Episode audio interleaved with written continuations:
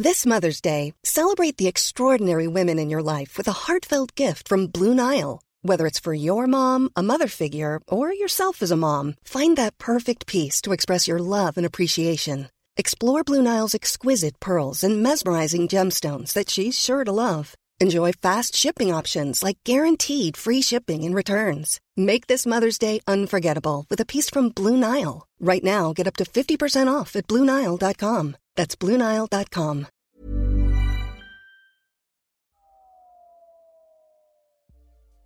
Déclic.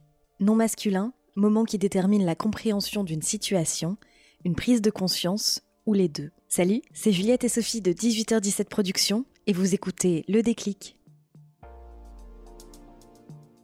Cette semaine dans Le Déclic, on reçoit Caro. Il y a six ans, elle a décidé de quitter la France, où elle avait vécu jusque-là, où elle avait un bon job, toute sa famille et tous ses amis, pour s'expatrier au Québec. Une décision qui a bouleversé sa vie, qui a agi comme un déclic, lui-même déclencheur d'autres déclics tout aussi bouleversants. Parce qu'au Québec, Caro a fait la rencontre avec la femme qui participe à son épanouissement personnel et qui a changé sa vie. Avec cette femme, Caro a décidé d'avoir un enfant et de se lancer dans le processus de PMA, c'est-à-dire de procréation médicalement assistée. Petit point vulgarisation médicale. La PMA permet à un couple diagnostiqué infertile d'avoir un enfant. Pour cela, elle utilise différentes méthodes comme la fécondation in vitro ou l'insémination artificielle. À savoir, Caro vit au Québec, mais en France, ça aurait été plus compliqué pour elle et sa partenaire. Les couples de femmes résidant en France sont actuellement obligés d'aller à l'étranger, en Espagne ou en Belgique notamment, pour la PMA, puisqu'en France, la PMA est encore aujourd'hui réservée aux couples hétérosexuels. Petit point actu, au début du mois de février dernier, le Sénat a adopté en deuxième lecture le projet de loi de bioéthique sans l'ouverture de la procréation médicalement assistée aux couples lesbiens et aux femmes seules, alors que l'Assemblée nationale avait voté pour, en excluant cependant la procréation aux personnes transgenres après un changement de la mention du sexe à l'état civil. Au moment de l'enregistrement de ce déclic, le Sénat ne s'était pas encore prononcé à nouveau sur la question. On aurait probablement abordé le sujet plus longuement dans cet épisode si ça avait été le cas. Une commission mixte paritaire réunissant députés et sénateurs a eu lieu sans qu'un accord ait été trouvé. Le texte devra donc faire une ultime navette parlementaire avant son adoption définitive, et c'est l'Assemblée nationale qui aura le dernier mot. Mais pour l'instant, aucune date n'a été annoncée, et c'est au gouvernement de la fixer. Voilà, il nous semblait important, à la lueur de ce qu'il s'est passé depuis l'enregistrement de ce déclic, de faire un petit point là-dessus. On vous laisse avec cet épisode. Bon, c'est parti? Est-ce que c'est parti pour le... Attends, pour le show? C'est parti, le, le... Oui, le stade est chaud. Parfait. Bonne écoute. Bah déjà, on va parler de, ton déclic, mais ton déclic, tu m'as expliqué que c'était un peu un déclic en domino, donc c'était un, déclic multiple. Oui, alors, j'attends, je remets mes idées en place. Euh, donc toi, euh, t'avais quel âge quand t'as décidé de, partir vivre au Québec? J'avais 30 ans. Tu les faisais pas, hein? Ah bah non, hein Non, j'avais 30 ans et euh, j'ai, euh, c'est ça, j'ai tourné le dos à toute une vie bien établie pour tout refaire pareil dans un autre pays. voilà je voulais vivre l'aventure d'expérience et j'ai décidé à 30 ans de, voilà, de, m'expatrier. Et, mais euh, alors, plusieurs questions déjà, euh, parce que toi, tu avais, avais, un boulot, tu avais un groupe de potes euh, présents, ta famille, tu t'entends. Était là, ouais. pourquoi tu as décidé de partir en fait? En fait, je m'attendais pas à cette question. ah ouais? Non, mais alors, n'importe quelle question si t'as pas envie d'y répondre, euh, tu n'y réponds pas, c'est pas du tout un problème. Non, ça va aller. Euh, le fait d'être euh, six ans plus tard, je sais maintenant pourquoi je suis partie. Et c'est intéressant parce que quand tu prends la décision, finalement, tu le sais pas vraiment. Mais en tout cas, oui, je suis partie parce que je voulais, bah déjà, je voulais vivre autre chose dans le monde du travail, parce que mon métier, ça, devenait un peu chiant en France, puis je voulais voir autre chose. Euh, excusez-moi pour les gros mots. Hein. Je voulais voir autre chose euh, dans un autre pays, et, euh, je suis partie pour un peu couper le pont aussi avec mes parents, l'air de rien, même si j'ai 30 ans. voilà, les relations avec les parents sont peut-être pour certaines personnes plus difficiles à, mettre en place pour qu'elles soient meilleures. Et aussi parce que, bon voilà, j'avais le cœur un petit peu brisé dans ma vie. Et donc, euh, j'ai décidé de, de tourner une grande page et euh, de recommencer euh, à neuf. Et ça s'est passé comment? T'as fait un VIE, c'est ça? J'ai fait un PVT, donc programme vacances-travail. Ok. C'est un visa qui te permet de voyager en touriste et de, de faire des petits boulots pour gagner ta vie. D'accord. Et euh, mais ça se passe comment? Enfin, c'est beaucoup de démarches à faire? T'as as combien de temps entre le moment où t'envoies ta, ta demande et le moment où tu sais si t'as accepté ou pas? Est-ce qu'il y a beaucoup de prix? Est-ce qu'il y a beaucoup de déçus? Euh, je sais pas parce que en fait depuis euh, quelques années le programme euh, d'immigration a extrêmement changé surtout pour le Québec aussi. Mm-hmm. donc bah, c'est ça, c'était juste un visa où tu devais t'inscrire en ligne à l'époque et puis tu étais pris un peu au hasard ou le premier arrivé premier servi, enfin une histoire comme ça. Donc moi visa vraiment le jour de, des inscriptions, je l'ai eu ce jour-là quoi. Donc après la mise en place, c'est à toi à partir du moment où tu as ce visa. Euh, c'est à toi de t'organiser dans ta vie pour, euh, pour partir. Mais en six mois, moi, je partais après. Euh, ouais, ouais. Je sais pas si ça répond à ta question, mais. D'une certaine façon. Enfin, finalement, en tout cas à l'époque, pour toi, ça a été plutôt facile, quoi. Pour moi, ça a été facile, mais je sais que les, les nouvelles personnes qui veulent venir, c'est très compliqué. Et le Québec devient de plus en plus sélectif pour les personnes qui veulent venir travailler et s'installer au Québec. Et pourquoi le pourquoi t'as fait le choix du, du Québec? Est-ce que c'était un choix par défaut ou est-ce que t'étais sûre de vouloir aller là-bas? Euh, j'avais eu un coup de cœur quand j'étais partie en voyage plus jeune avec ma famille au Québec en particulier. Je me suis dit, euh, un jour, je viendrais vivre là-bas. Je viendrais vivre une expérience au Québec. J'avais vraiment le goût de ça. Et, euh, après, comme je te disais, le moment où j'en avais un peu marre de, ma job, oui, donc de mon travail, pardon, j'ai fait une recherche internet. j'ai tapé, en fait, je suis, opticienne, hein. donc j'ai tapé opticien français Canada et j'ai vu que c'était vraiment par le Québec, il y avait une équivalence pour le travail. Donc, je vais pas te cacher que ça a beaucoup joué dans cette décision et le fait que ça parlait français, puisque mon niveau d'anglais à l'époque était extrêmement bas. Il était extrêmement français, mon niveau d'anglais. Donc, euh, je me suis dit, je vais déjà faire un truc assez ouf euh, pour moi. Euh, si en plus je me mets la barrière de la langue, je pense que ça va être compliqué. Et puis, j'ai eu cette chance d'être au Québec ou à Montréal en particulier, où tout le monde parle 50-50, quoi, anglais-français. Donc, c'est super cool.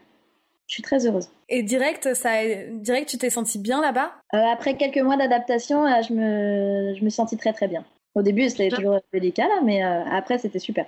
Ma deuxième maison. Et comment ça se passe en fait pour se faire des potes? Enfin, je veux dire quand, quand on est expatrié dans un autre pays, hein, sinon je te demande pas comment je peux faire pour me faire des amis de manière générale, ça n'aurait aucun sens. Bah, tu peux acheter le bouquin Comment se faire des amis en 30 leçons, ou alors. Attends, ce bouquin existe? Oui. Tu connais pas ce bouquin? Bah non. Pas en 30 secondes, mais comment se faire des amis? Oui, oui, c'est un livre qui existe. Waouh. Mais c'est vraiment des vrais conseils ou c'est des blagues? Non, non, c'est des vrais conseils psychologiques, mais je crois que l'auteur, il part surtout de comment manipuler ton entourage et les séduire pour qu'ils deviennent tes amis. Euh, parle de séduire dans le sens large du terme, pas euh, séduire euh, dans le niveau drague. Euh, moi, comment je me suis fait des amis, c'est très rigolo. Ah, lol. Alors, euh, en fait, tu vois, eh ben, quand je suis arrivée, je connaissais pas grand monde. En fait, je connaissais personne à part euh, ma colocataire qui était l'amie d'une amie. Et euh, grâce à elle, déjà, j'ai rencontré son petit groupe de personnes. Donc, ça, c'est assez cool. Puis après, je vais pas te cacher que Tinder a été mon plus grand allié. Tinder, je sais pas si tu connais, hein, c'est une application de rencontre. J'étais célibataire et j'avais envie d'avoir un peu de fun. Et donc euh, bah là, j'ai commencé à rencontrer des gens. Et par ce fait, euh, il y en a quelques-unes, deux filles aussi, euh, qui sont devenues mes amies. Parce que parfois, ça marche pas amoureusement, mais amicalement, c'est le top.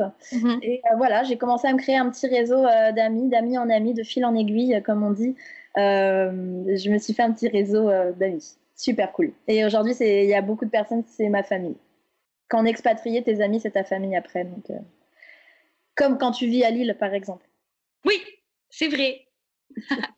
Moi, je suis pas passée par Tinder, mais enfin si, mais pour d'autres raisons, quoi. Mais euh, bah à la base, mon Tinder, c'était oh j'ai envie de rencontrer des gens, puis je me suis laissé ouvrir, euh, je me suis laissé ouvrir n'importe quoi. ouverte euh, à ce que ce soit plus ou moins. Mais dans tous les cas, oui, j'ai réussi à rencontrer des bonnes personnes et c'est devenu des très bonnes amies. Mais par le travail, zéro, voilà, parce que je travaille avec des Québécois. Et euh, devenir ami avec des Québécois, tout de suite, c'est pas si facile. Hein, il faut gagner leur confiance. Ah et donc aujourd'hui, j'ai des amis québécois, québécoises, mais il a fallu un peu de temps. Mais c'est tellement le, cliché inverse quand on parle du Québec. Euh, tu vois, t'as l'impression que tout le monde est copain euh, directement, c'est euh, on te tape dans le dos et ça y est, tu fais partie de la famille et tout ça. Moi, je pensais que c'était ça. Tu vas vivre la meilleure soirée de ta vie, hein, par exemple. Euh, tu passes la meilleure soirée de ta vie, tu vas vivre des moments super cool, mais le lendemain, c'est possible que tu ne revois jamais ces personnes. ah ouais? Ouais, mais pas tous, attention, il y a toujours des exceptions, mais quand même, ça te permet de vivre des, belles choses. Et puis, tu vois, quand tu persévères ou que tu partages des, choses assez profondes avec ces gens-là, bah, ça devient ces gens-là. Comment je parle, c'est horrible. bah bref, ça devient tes meilleurs potes après. Ils sont à vie, quoi. C'est beau. Mais j'ai beaucoup d'amis français, on va se le dire.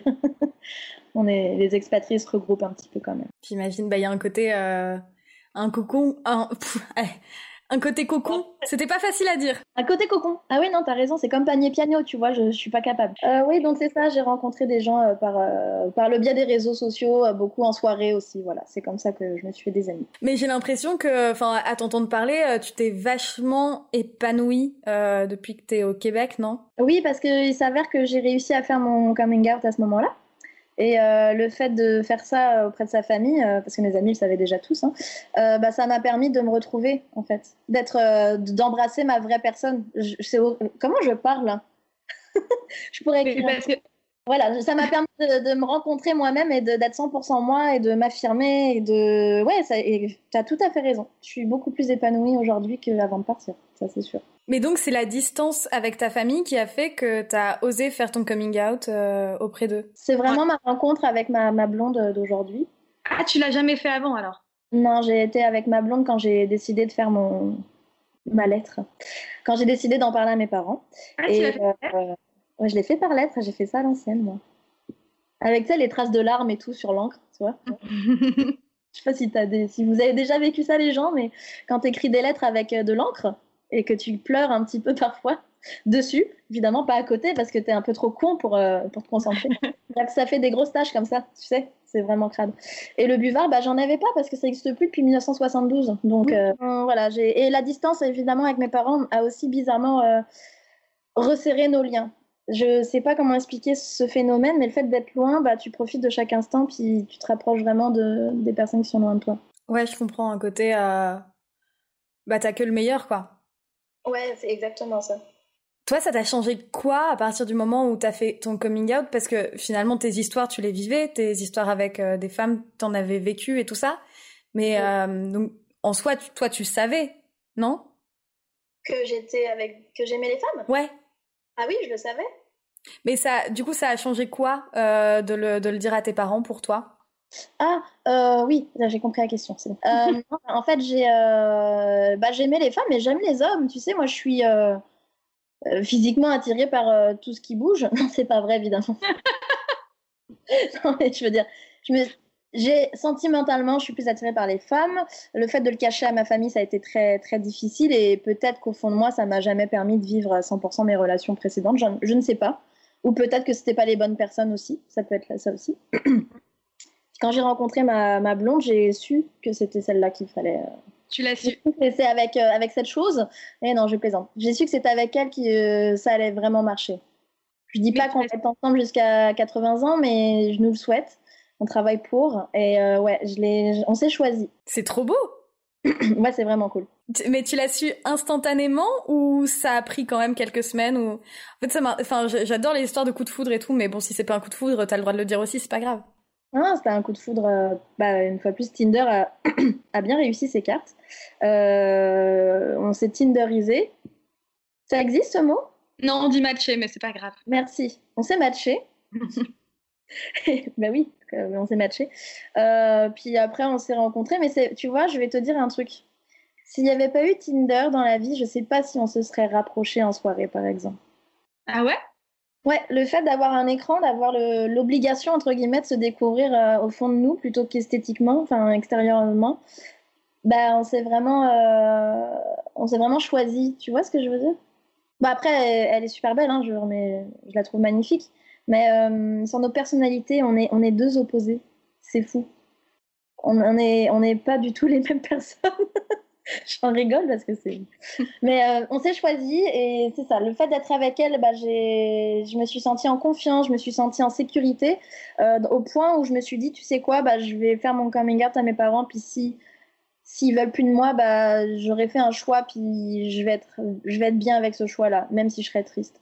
Et la chance que j'ai eue, c'est que mes parents, ça leur a pris un petit mois, mais en fait, euh, quelques mois, pardon, ça, après ça allait. C'est super. Aujourd'hui, euh, on est une famille euh, soudée, même avec ma blonde euh, et mes parents. C'est trop Et pour répondre à ta question, excuse-moi, euh, ma blonde, bah non, ça a été euh, presque, euh, presque un coup de foudre, euh, je dirais, ouais. Sur quelques semaines, euh, moi, je savais que c'était c'était elle, quoi. Et euh, ouais, pardon, je reviens un peu en arrière, mais euh, donc tu dis que ça a pris quelques mois à tes parents pour, euh, bah, pour accepter. euh, Ça a pris quelques mois et une rencontre officielle. Ah oui, d'accord, quand même. Ouais. Ouais, ça a pris six mois, quoi. C'était un peu long. Et tu te sentais, co- enfin, qu'est-ce qui, enfin, genre entre les deux, vous vous parliez pas ou c'est plus qu'il y avait une sorte de gêne ou un truc? Aïe, aïe, aïe, c'était vraiment euh, ok, bah tu nous as donné une information, bon, ben on, on t'aime toujours, mais alors on va pas du tout en parler. Zéro. Mm. Donc je leur ai laissé faire leur process, tu vois, puis, enfin, process avec ça, puis euh, après on s'est on s'est rencontrés euh, bah, en vrai, je suis venue avec, euh, ma blonde en France et, et là, depuis qu'ils l'ont rencontré, après ils ont commencé à discuter et tout, puis. Maintenant, c'est totalement intégré, mais je pense qu'il fallait qu'ils le visualisent ou qu'ils le concrétisent plutôt que ce soit une idée abstraite. Le fait de le vivre ensemble, euh, ça les a peut-être soulagés de voir que bah, j'étais avec quelqu'un, quelqu'un de bien, quelqu'un de bien pour moi. Et euh, tout ce qu'ils veulent au fond, c'est que je sois heureuse, tu vois. Donc, euh, le fait de le voir en vrai, je pense que ça les a aidés dans, dans le procédé d'a- d'acceptation. Bah, De te voir heureuse en vrai aussi, quoi, sûrement. C'est ça. C'est juste de dire, bah, j'aime les femmes et je suis célibataire, j'ai le cœur brisé. Je pense que ça serait jamais passé. Ouais. Donc tu regrettes pas d'avoir attendu, quoi. Je- bah si, je regrette toutes ces années de mensonges, mais en même temps, je regrette pas effectivement puisque je pense qu'il n'était pas prêt. Il a fallu que je m'éloigne pour qu'il le prenne. Et donc, euh, ta blonde, j'utilise les termes que tu utilises, hein, de- ça y est, enfin, moi je te parle un quart d'heure, je suis québécoise, hein. Tant mieux. Ouais, donc euh, euh, ta, ta blonde finalement, euh, c'est une rencontre hyper importante pour toi parce que donc c'est celle qui a fait que tu as fait ton coming out auprès de tes parents, mais c'est aussi celle qui nous amène à ton déclic. Oui, effectivement, euh, on, a envie d'avoir une famille ensemble. Et euh, avant de la rencontrer, je m'étais un peu fait à l'idée que j'aurais pas d'enfant, que c'est pas grave. Tu sais, d'ailleurs, on est d'accord, hein, si on va sur le sujet, c'est parce que tu es une femme qu'il faut absolument que tu sois enceinte dans ta vie. Hein, on est d'accord là-dessus. Et euh, moi, j'étais vraiment de, ce tran- de cet avis-là, assez tranché. Puis euh, en me mettant avec elle, elle qui a toujours eu un désir d'enfant, mais tu sais, si j'avais dit non, elle aurait respecté, hein, donc quand même. Mais non, être avec elle, je me suis dit, waouh, en fait, euh, bah, je suis contente, je vis une super relation qui est saine. euh, je suis très heureuse et très épanouie. Puis on s'épanouit ensemble, puis on se construit ensemble. Puis attention, il n'y a pas que des papillons. Hein. On, travaille fort pour que notre couple soit, soit comme ça, mais avec elle, je me dis, ok, je veux vraiment qu'on élève un petit être humain. Voilà. et donc, ce déclic que j'avais pas, parce que l'air de rien, aujourd'hui, je te parle, j'ai 36 ans. Ouais. Et euh, ça fait que quelques années, ça fait deux ans, je pense que j'ai vraiment le goût au fond de moi d'avoir un bébé. Là, c'est devenu très fort, ça s'est déclenché presque d'un coup. Euh, c'est ça, avec, en étant avec elle, en étant entourée aussi de personnes qui ont des bébés, euh, l'air de rien, ça, ça travaille l'utérus. Mais c'est ça, ouais, ce petit déclic, c'est grâce à elle, en fait, je dirais.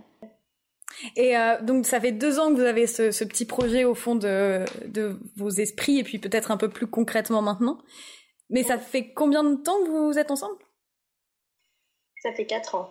Ah oui, ça n'a pas été instantané non plus, quoi. C'est genre vous avez. euh, Ah. On a pris notre temps, euh, un petit peu quand même, même si on. Tu sais, on est, on est mature, à- on est assez mature pour se dire bon bah viens, on va vivre ensemble dans tant de temps. euh, Ouais. on va commencer vraiment à se projeter. Bon bah là, écoute, je pense que c'est officiel, on va faire notre vie, euh, on va en tout cas entamer notre vie ensemble. euh. Tu sais, on va pas se remettre en question de bah écoute, dans trois ans, ça sert à rien qu'on continue. Enfin, je veux dire. Déjà arrivé des relations où tu te dis bon bah c'est le fun, on vit l'instant présent, mais euh, là on est à un moment où on arrête de vivre l'instant présent, on le vit aussi, mais on pense plus comme ça, on pense un peu à l'après quand même. Est-ce que tu te souviens du moment, de la première fois où tu t'es dit, je vais élever un petit, un petit être humain avec cette personne? Euh, oui, c'est le moment où j'ai kidnappé un enfant dans un supermarché. Faut pas faire ça, Caroline. Non, sérieusement euh, Ah, c'était une blague? Ok. Bien. Oui, je suis sortie de prison il y a deux semaines. Euh, non, en fait, euh, j'ai euh, le moment. Écoute, non, je pense que c'est devenu tellement naturellement que je m'en rappelle même pas. Je suis désolée. Ah non, mais c'est pas grave. T'aurais pu inventer, mais c'est pas. non, je déconne. Bien Non, sûr. C'était un moment, écoute, il, il faisait beau. Et euh, je crois que c'était un mardi. Euh, voilà, non, mais c'est vraiment venu, je pense, en, regardant, en gardant les bébés des autres, ou euh, tu vois, on se regardait, on se disait, ah, ce serait cool qu'on ait un petit enfant à nous. Ou alors, on s'est toujours dit, enfin, ou alors, elle m'a toujours dit, moi, je veux un enfant. Je fais, ah, bah, moi, je sais pas. Et après, c'est venu, mais écoute, il n'y a pas eu de déclic par rapport à ça. Enfin, j'ai pas ce moment clé de déclic. Mais j'ai eu un déclic au fond de moi où là, je me suis réveillée un matin, je me dis écoute, il faut que, il faut que il faut, je veux qu'on ait un enfant et euh, j'ai envie de le porter. Ça, c'était assez euh, nouveau pour moi parce qu'à la base, même, euh, c'était elle qui devait porter de base. Ah oui, ok, d'accord, je vois ce que tu voulais dire. Mais parce que donc tu disais que tu t'étais fait à l'idée que tu aurais peut-être pas d'enfant, mais mais c'était pas un truc que tu que tu rejetais complètement comme idée, si? Bon, ça aurait été possible. Hein. Ma question est très mal tournée, mais écoute. Non, mais j'avais pas, j'étais pas catégorique. Hein. J'étais pas en mode, moi je veux pas d'enfant. J'étais en mode, bah écoute, si j'en ai pas, c'est pas grave. Ça fait du sens? Ça fait complètement du sens. Beaucoup. Ta question fait Enfin, ta réponse a vachement plus de sens que ma question. C'est très alambiqué tout ça, mais je te suis. Donc, comment, ça, se passe, euh, euh, pour, faire, les bébés, euh, au, Québec, En France, t'écartes les jambes et puis. Excusez-moi pour cette blague de merde. Non, mais le pire, c'est que dans ma question, j'avais noté comment ça se passe pour faire des bébés, entre parenthèses, MDR, au Canada. Bref. je, je me suis fait rire toute seule à un moment dans l'après-midi, quoi. ça, moi aussi, tu m'as fait rire maintenant, dans mon après-midi à moi. Euh, comment ça se passe pour faire des bébés? Bah, tu vois, ça, c'est ta mère. Et ça, c'est. Quelqu'un peut m'apporter une bouteille de lait pour que ma blague fasse du sens, s'il vous plaît? Alors, euh, non, en fait, c'est que euh, tu... moi, je suis passée par. Bah, nous sommes passés par une clinique de fertilité. Tu trouves même en Europe. Hein en, en, Belgique, je pense, en Espagne, Espagne euh, voire même le Danemark, mais euh, en France toujours pas. Mais nous, on passe par des. Il faut vraiment vouloir payer très cher, je pense. Mais... eh, tu sais pas hein, qu'en fait, du Danemark, tu peux te faire livrer du sperme et c'est ton gynéco qui te le met dans toi en France. Donc en fait, c'est ça. Tu, on est passé par une clinique. Puis c'est très euh, perturbant le processus de d'acheter du sperme, figure-toi. J'adore dire ce mot sperme sperme. Oui. J'ai beaucoup de mal à le dire. Alors, en fait, tu vas sur un catalogue, comme euh, les. C'est un catalogue, quoi, comme une épicerie.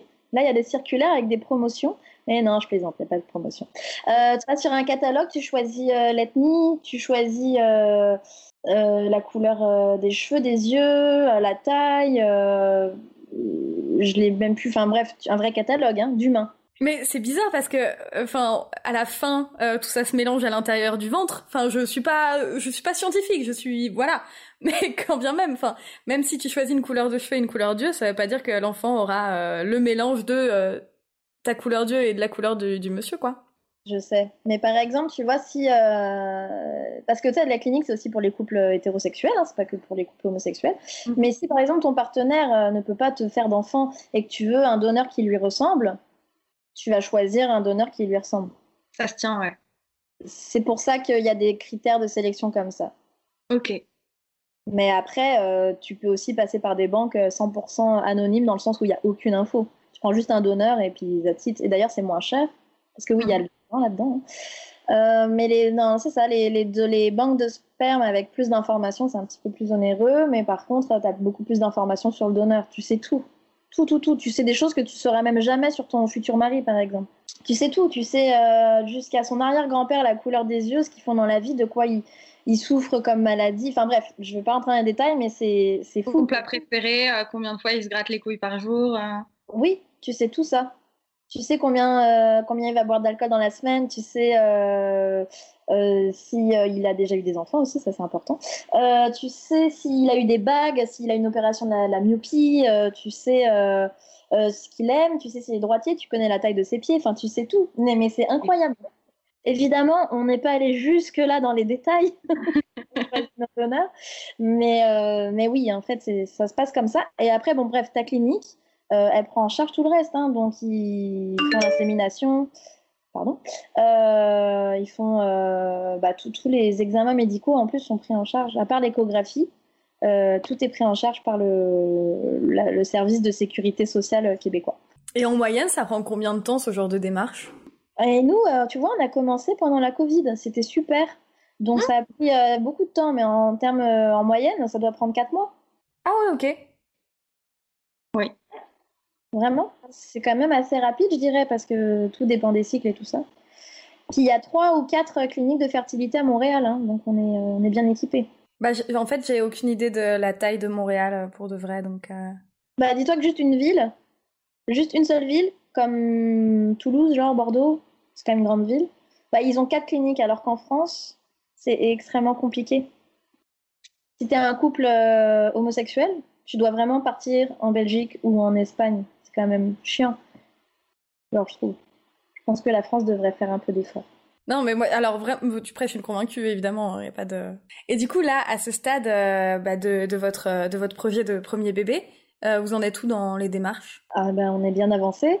on est. Euh... Alors, ce qui est rigolo, tu vois, comme je suis, j'ai 6 ans de plus que ma conjointe. Et oui, je parle comme une vieille. J'ai 6 ans de plus que, ma blonde, que ma meuf. Donc, euh, on a fait les examens en parallèle. Ça veut dire que si moi, pour X raison, ça ne fonctionnait pas, puisque j'ai des risques d'endométriose, blablabla. Euh, au cas où, bah, ma conjointe pouvait commencer tout de suite les démarches. Donc là, moi, j'en suis déjà à mes premiers essais, mais euh, de, d'essais de bébé, ça y est. Euh, j'en dirai pas plus pour le moment puisque je suis dans, dans le processus, mais euh, c'est ça, on en est là. On en est que là, on essaye de concevoir.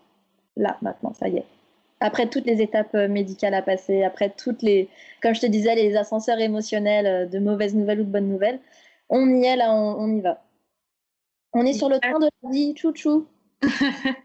Donc là, c'est un peu la, la, partie la plus exaltante, j'imagine. Enfin, au-delà de la discussion de ça y est, on va le faire, quoi peut-être. Ah oui, là, on est dans le moment où on programme, on, est, on fait tout pour avoir un bébé là maintenant en ce moment. Et donc, quand tu dis qu'il euh, y a eu des bonnes et des mauvaises nouvelles, dans les mauvaises nouvelles, est-ce que tu comptes le fait que euh, peut-être que tu souffres d'endométriose? Oui, c'est ça. En fait, euh, quand tu veux faire un enfant par une clinique de fertilité, évidemment, tu dois faire des examens qu'une femme et un couple hétéro standard normalisé, si tu veux, ne vit pas. C'est-à-dire que tu n'es pas obligé d'aller faire étudier ton utérus euh, quand tu veux procréer.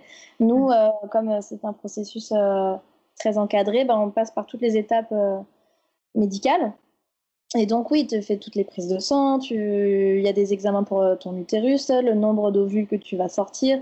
Enfin, tu sais, c'est vraiment très précis. Puis c'est sûr que bah, là, il y a des petits ascenseurs émotionnels parce que tu apprends que tu as des petits problèmes dans l'utérus, que tu as un ovaire qui marche moins bien, que bah, tu apprends que tu as aussi des gros symptômes d'endométriose. Euh, je parle pour moi, bah, quand je dis tu, je parle pas de toi évidemment, mais je veux dire de manière générale, c'est euh... ouais, c'est bizarre à vivre parce que tu te fais entendre dire que bah, tu bah, pas parfait finalement en termes de conception, de procréation. Euh, tu le sais déjà que tu pas parfait, mais on te dit, bah, il y a quand même des obstacles ouais. qui normal, tu, jamais tu devrais affronter ce genre d'informations face à un docteur. Tu le vis pas d'habitude. Et euh, ça, c'était assez euh, difficile ouais. à vivre. Par contre, apprendre que tu as des symptômes de l'endométriose, ça a été comme un soulagement, si tu veux, quelque part. Une explication euh, à ta douleur? Est-ce que, juste parce que c'est encore une maladie malheureusement assez méconnue, Est-ce que, en quelques mots, tu peux expliquer aux 18h17 os ce que c'est que l'endométriose, si jamais ils savent pas? Ouh là là, ça va être compliqué.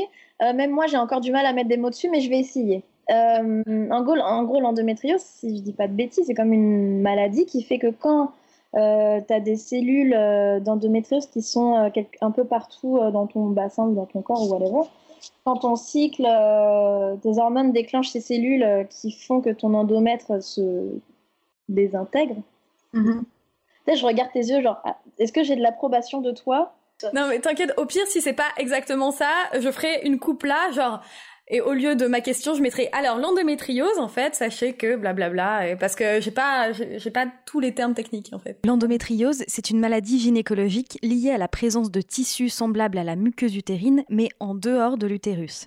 Différents organes peuvent être touchés. Souvent, l'endométriose provoque des douleurs fortes, voire insupportable, surtout au moment des règles. Et elle peut aussi avoir un impact sur la fertilité. Voilà, c'était pour le point. C'est ça, mais euh, comme tu dis, c'est mal connu. Donc même nous, quand on nous l'explique, c'est tellement synthétisé que parfois, peut-être que je vais dire de la bullshit, mais je vais faire de mon mieux. Et quand tu as de l'endométriose, parfois, tu as des cellules comme ça, un petit peu euh, disparates euh, dans, ton corps, qui font que ça déclenche des douleurs un petit peu anormales et très fortes. Et ça peut aussi déclencher des flux très abondants. J'adore parler de ça alors que j'ai pas encore mangé. Euh, beaucoup de symptômes qui sont très désagréables à vivre, donc des douleurs assez fortes, euh, euh, comme je disais, les flux, etc. Puis le problème, c'est que quand tu passes ta vie à dire à tes gynécologues, bah, j'ai des règles douloureuses, ils vont dire, bah, écoute, prends la pilule. Puis je suis comme, mais en fait, monsieur, ben moi, oui, parce que monsieur, j'ai décidé, j'ai pas besoin de prendre la pilule ou je n'ai pas envie de prendre la pilule. Parce que les hormones, c'est cool, mais finalement, j'ai pas le goût. Et il dit non, non, faut prendre la pilule, ça va réduire tes douleurs. Je fais, mais il n'y a pas d'autre solution parce que on nous force en fait à, prendre des hormones pour réguler tout ça. Mais tu sais, je préfère prendre des antidouleurs par exemple. Parce que ça m'arrive qu'une fois par mois quand même, ces douleurs-là, tu vois. Non, mais c'est vrai que la pilule, c'est, euh, enfin, en plus quand on n'en a pas l'utilité, euh, moi, enfin, moi-même, euh, si que j'en ai l'utilité ou pas, j'ai plus du tout envie d'y revenir, quoi. J'ai pris ça pendant dix ans, mais au bout d'un moment, le corps, quand il, quand il en veut plus, il le montre en fait. Donc, ça doit être tellement frustrant de se dire que la, le seul moyen entre guillemets de soulager tout ça, c'est, c'est de te foutre des hormones dans ton corps. Parce que moi, on m'a dit que euh, l'endométriose, en fait, bah, si tu prenais la pilule, c'était le seul moyen de, de, bah, de, de, de, freiner. Bah non, pas les, pas les douleurs. Moi, on parlait de, de freiner euh, les dégâts euh, qui se font. Euh, Oui, alors, et tu sais quoi, la docteure, elle m'a dit aussi que bah, la grossesse est un traitement en soi. Figure-toi. Alors, l'endométriose, comme bah, d'ailleurs, si je dis pas de bêtises, il y a le mot de Bettina Ma- Marie. Bettina Marie, ouais. C'est ça. Euh, elle a l'endométriose, puis elle a eu un bébé, puis je, je Ouais. regarde un peu ses vidéos, ses stories, tout ça, puis tu sais, c'est super intéressant ce qu'elle dit aussi. Euh, je pense qu'elle est même mieux placée que moi pour, pour dire c'est quoi les symptômes, mais ce que je veux dire, c'est que la docteure m'a vraiment expliqué ça. Elle m'a dit, bah c'est sûr, voilà, j'ai des symptômes. Euh, pour le diagnostiquer, il aurait fallu que je fasse des examens complémentaires, bien que tout ce que j'ai fait, euh, je pense, donne un résultat assez net, mais je suis pas docteur. Mais elle disait que la grossesse en soi est un, un traitement, puisque bah, ça coupe euh, les règles. Donc, euh, mais par contre, ça diminue fortement les chances d'être enceinte, malgré tout. Euh, je ne sais pas pour quelle raison, par contre. Bon, la bonne nouvelle, c'est que j'ai un endomètre, apparemment, un utérus en très, euh, très bon état. Ouais, j'ai des petites cellules qui sont un peu dispatchées ailleurs, qui font que j'ai un peu mal. J'ai un kyste aussi. Tu vois, ces genres de choses, comme tu dis, c'est une maladie qui n'est pas assez connue. Euh, qui, selon moi, on devrait vraiment s'atteler euh, fortement à découvrir plus d'informations sur ça parce qu'il y a énormément de femmes qui l'ont, qui vivent avec ça. Puis juste nous faire dire, bah, prends la pilule, ça ira mieux, je trouve que c'est un petit peu facile. Bah, c'est presque un peu insultant en fait. C'est mon côté militante, mais vraiment je. En fait, euh, je, avant qu'on commence euh, cet entretien, euh, j'avais préparé une question. J'étais persuadée que tu allais me dire euh, qu'au Québec, c'était plus facile de se faire diagnostiquer de ça qu'en France. Et encore en France, ça bouge. Enfin, je sais que j'ai trouvé des bons gynécos euh, qui m'ont prescrit le truc. Euh, moi, j'arrive pas à faire l'examen parce que j'ai peur du résultat. Bref, mais ça, bouge. Et en fait, je pensais qu'au Québec, ça, ça avait bougé encore plus vite, quoi. Non, le système de santé, euh, la prise en charge, elle est pas bonne. Je, je suis désolée pour le Québec, même si c'est ma terre d'accueil, puis j'aime le Québec. hein. Mais euh, je, euh, non, le système de prise en charge, même pour les femmes enceintes ou quoi, je trouve que c'est un- une grosse galère, puis on est très euh, laissé à nous-mêmes. Tu vois ce que Ouais. je Donc, on va pas se plaindre parce qu'effectivement, les frais sont quand même pris en charge. Une fois de plus, je le rappelle que c'est quand même super cool. Tout le monde a accès aux soins, donc ça, c'est génial sur le côté social. Mais alors, la prise en charge, non, c'est c'est pas cool. C'est pas génial. Puis, non. Donc, non, désolée de t'annoncer ça, ce n'est pas mieux ici. Euh, je pense que la femme est très écoutée par contre, ça c'est cool. Je pense que si on parle vraiment, on élargit le thème, euh, la femme a une place, euh, peut-être une meilleure place en termes de reconnaissance, d'écoute et tout ça, mais je pense que la, gynécologie ou en tout cas, il n'y a pas beaucoup de progrès dans ce domaine-là. Puis de toute façon, l'accès aux soins, enfin le soin féminin de manière générale, il y a moins de recherche que d'autres choses. Ouais, ça c'est assez euh, global, quoi. Désolée. On va renverser le monde, qu'est-ce que tu veux que je te dise euh? Mais on a des très bonnes bières. Alors, je viens de Lille, donc euh, calme-toi sur les bières quand même. Je pense que les miennes sont... mais- Bah viens avec ta blonde à Lille, je vous fais euh, goûter les bières, découvrir la ville une fois que c'est pas le Covid, et puis on, on fera un échange. Un échange de dégustation de bière. C'est ça les échanges culturels finalement, c'est quelle est la meilleure bière du monde, tu vois. Est-ce que, enfin, comment tu te prépares euh, au, au potentiel changement de vie? Enfin, pas un potentiel, puisque de toute manière, euh, vous allez l'avoir, ce, ce petit. Écoute, euh, comment on se prépare? On est prête. On est prête. voilà, j'ai. On est dans, on est installé, on est prête. On... Est-ce qu'on est prêt vraiment un jour? Je, je ne sais pas. Je. C'est la question que je, euh, ouais, c'est une discussion que j'ai eue avec un ami qui, euh, qui allait devenir papa et il disait mais je suis pas prêt. Je fais en fait, t'as envie? Il fait ouais. Bah alors c'est que t'es prêt. En fait, il y a pas, y a pas de moment où t'es prêt, j'imagine, pour de vrai. je- Honnêtement, je sais pas si je suis prête pour vrai, mais je pense qu'on n'est jamais prêt. Même. euh, euh, et il y a plein de femmes qui tombent enceintes sans même savoir qu'elles sont enceintes, puis elles le vivent pareil, puis le papa le vit pareil. tout le monde, voilà, toute personne qui devient parent, je pense, n'est jamais prêt, mais et sera jamais prêt en fait. On, est après, on sûrement va devenir des, super mamans et, et on sera peut-être jamais prête. C'est peut-être ça qui fait qu'on est des super mamans aussi. Parce qu'on vit, on vit au mieux, on va faire notre mieux. C'est ça la, magie, je pense, de la parentalité. J'adore parler de ça alors que je n'ai pas d'enfant, tu vois. Je suis vraiment la pas meilleure placée. Ça ne, ce n'est pas français ce que je viens de dire. je pense que ça va être trop bien. Ça va être trop bien votre aventure. Ouais, c'est clair. Non, moi, je posais connement la question, genre, vous avez déjà la, chambre prête euh Bah écoute, on a une chambre prête, je ne sais pas, mais on a une chambre de, de plus. Le prénom, ça va pas trop être une galère? On, a, on en a un sur deux, là, tu vois, il nous en manque un. Si, euh, si on a une petite fille, on est dans la merde parce que c'est mal barré, là. Ah merde. Ah ouais, c'est le cas de le dire. Ah, c'est ça le prénom Pourquoi c'est le cas de le dire? Non, je sais pas. C'est compliqué les prénoms, mais tu sais quoi on... Moi, j'essaye vraiment de me dire déjà, attendons de voir si euh, l'une de nous deux euh, tombe enceinte, puis là, on va commencer à s'organiser plus, parce que l'air de rien, on a 9 mois. Ouais, ouais, c'est vrai que c'est une, petite, euh, c'est une petite durée, ouais. Ouais, c'est ça, on a le temps, tranquille. Et est-ce que tu te sens différente depuis que vous avez pris cette décision de fonder une famille? J'ai l'impression d'être une adulte, clairement. bah non, mais je suis une. Euh, non, là, ce moment-là, tu te dis bon bah il va falloir que je devienne responsable. Mais tu l'es, tu l'es déjà en fait, non? Oui, mais euh, tu vois, euh, sais, genre les soirées que je faisais avant, comme toi en ce moment, je, je vais peut-être moins pouvoir faire ça. Mais c'est pas grave, je vais pas, euh, pas râler parce que je fais plus de soirée. La Covid est là depuis un an dans ma vie, donc ça fait un an que je fais plus de soirée. C'est un très bon entraînement, euh, effectivement. Merci. Donc en fait, en train de me dire qu'un bébé, je pourrais l'appeler Covid finalement. Appelle, ouais, je pense. Je pense que c'est une super idée. Ouais, Corona, c'est aussi le nom d'une bière, donc c'est un peu connoté, quoi. C'est. Euh... C'est un peu le nom d'une chanteuse aussi des années 90. Ah, aussi, aussi. Ouais, du coup, ça, fait, peut-être trop festif. Alors que Covid ou pandémie, là. Euh, Mmh. Eh, t'as raison, je pourrais l'appeler Pandémia. Ça sonne un peu. oui. Ça sonne un peu mythologie, moi j'aime beaucoup. Euh, c'était quoi la question? Qu'est-ce que ça a changé euh, en toi en ah fait? Je suis une adulte. Allez. Non, non, bah c'est ça, je suis. Euh, j'ai arrêté l'alcool aussi, madame. Ça, c'est le plus dur, je dirais. Non, c'est d'être, de, de, se dire que je vais. Faut que je devienne une adulte. Enfin, je. J'ai pas d'autre mot que ça parce que je suis une éternelle enfant dans ma tête, puis. Ou ado comme tu dis, je fais aussi pas mon âge euh, de manière extérieure. Non mais, enfin, en fait, c'est marrant parce que j'ai l'impression que je, je, je, sais pas si beaucoup, si autant d'hommes se posent la question de genre, euh, est-ce que je suis assez adulte pour ci ou pour ça, est-ce que je suis assez adulte tout court? Parce que tu dis, euh, ouais, je suis pas, je, suis encore une enfant dans ma tête, alors que bah t'as un, un, job où ça se passe bien, ta relation de couple ça se passe bien, t'as un projet de bébé euh, t'as plein de projets de vie. Enfin, pour moi, c'est ça, être adulte. C'est pas. Enfin, on peut encore rire de blagues sur le caca et être adulte quand même. S'il vous plaît, oui. Voilà. Bah, je, viens de te, gronder limite. Pardon. D'accord, d'accord. Non, mais c'est ça. Écoute, c'est un grand pas en avant, mais c'est un gros pas dans le vide où tu sais pas où tu vas.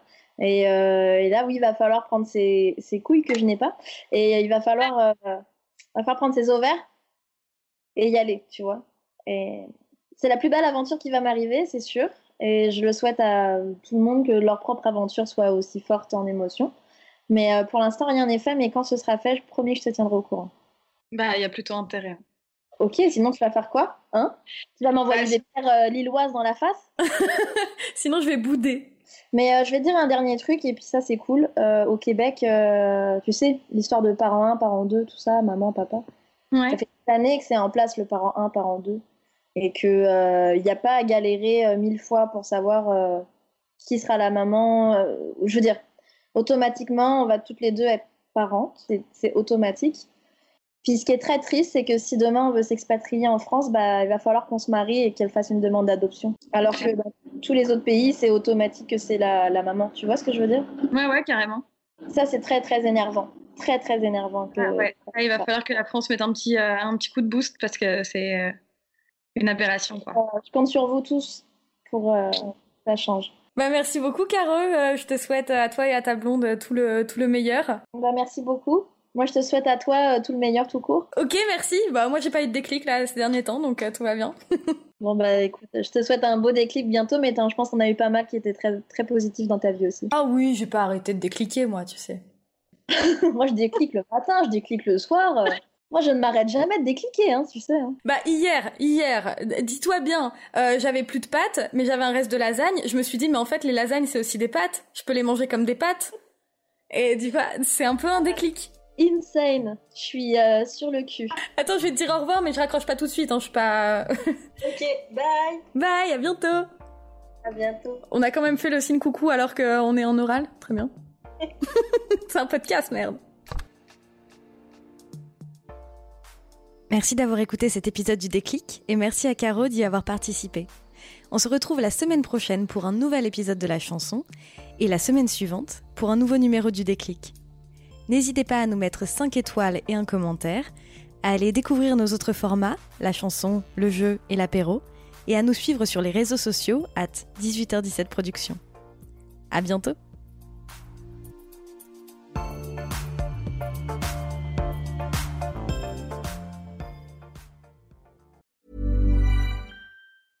Hey, it's Paige DeSorbo from Giggly Squad. High quality fashion without the price tag. Say hello to Quince. I'm snagging high-end essentials like cozy cashmere sweaters, sleek leather jackets, fine jewelry, and so much more. With Quince being 50 to 80% less than similar brands. And they partner with factories that prioritize safe, ethical, and responsible manufacturing. I love that. Luxury quality within reach. Go to quince.com slash style to get free shipping and 365 day returns on your next order. Quince.com slash style.